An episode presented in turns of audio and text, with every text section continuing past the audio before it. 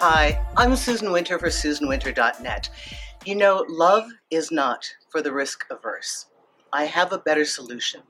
Rather than recoiling or retracting from love, rather than trying to kill off your emotions and not be involved emotionally when you date people to protect yourself, I suggest that what we do is do a good assessment of what risk is worth taking and which challenges we should walk away from because there is not enough reward.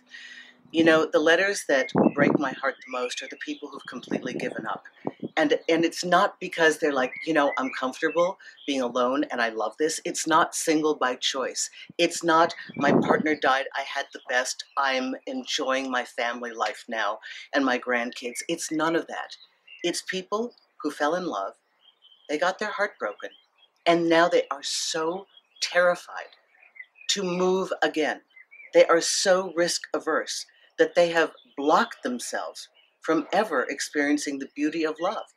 And listen, love is whimsical, but the best thing that we can do is become good at this skill. You know, if you don't practice something, your muscles atrophy.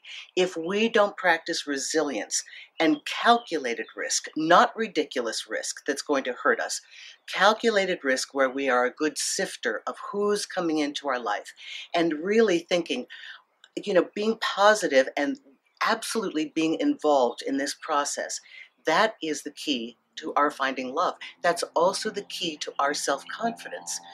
If all you do is dabble and kind of dip your toe in the end of the pool, you're never getting the full experience. And nothing irritates me more than people who lack the courage to do so.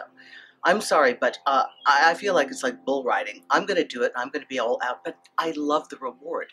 It's the juiciest, most wonderful, life enhancing. It's it's the essence of life. And why would we eliminate that from the possibility? Simply because um, we are kind of uncomfortable practicing getting better at being resilient.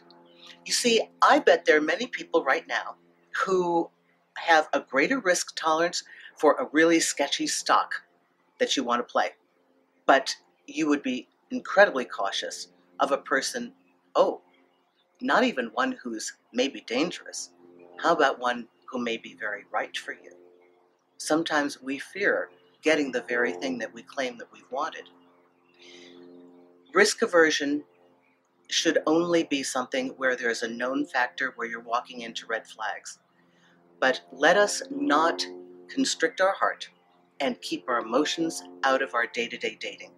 But let's learn how to be courageous enough to open up and actually be present and play full out and have the rewards that come with that. Because it's your courage that gives you confidence. It's your confidence that gives you courage. And it goes on and on. And I, I really don't want anybody to be afraid to love because the one who's loving is you. You're the one who's in command. It's your heart, it's your emotions, it's your life you want to be able to be free to feel and touch and taste everything.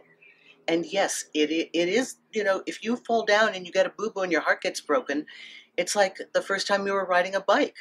I thought I was really good when I was a little girl. I thought, oh, I'm so good at this. And then they took off my training wheels, boom, right over. And what was the first instruction I got? What was the first bit of advice? Get back on. You'll find you'll find your balance. Same is true with skiing, horseback riding, anything that is a challenge. We, we don't stop the first time we get a little boo boo or a nick. We learn to be in command of ourselves, and then it's beautiful.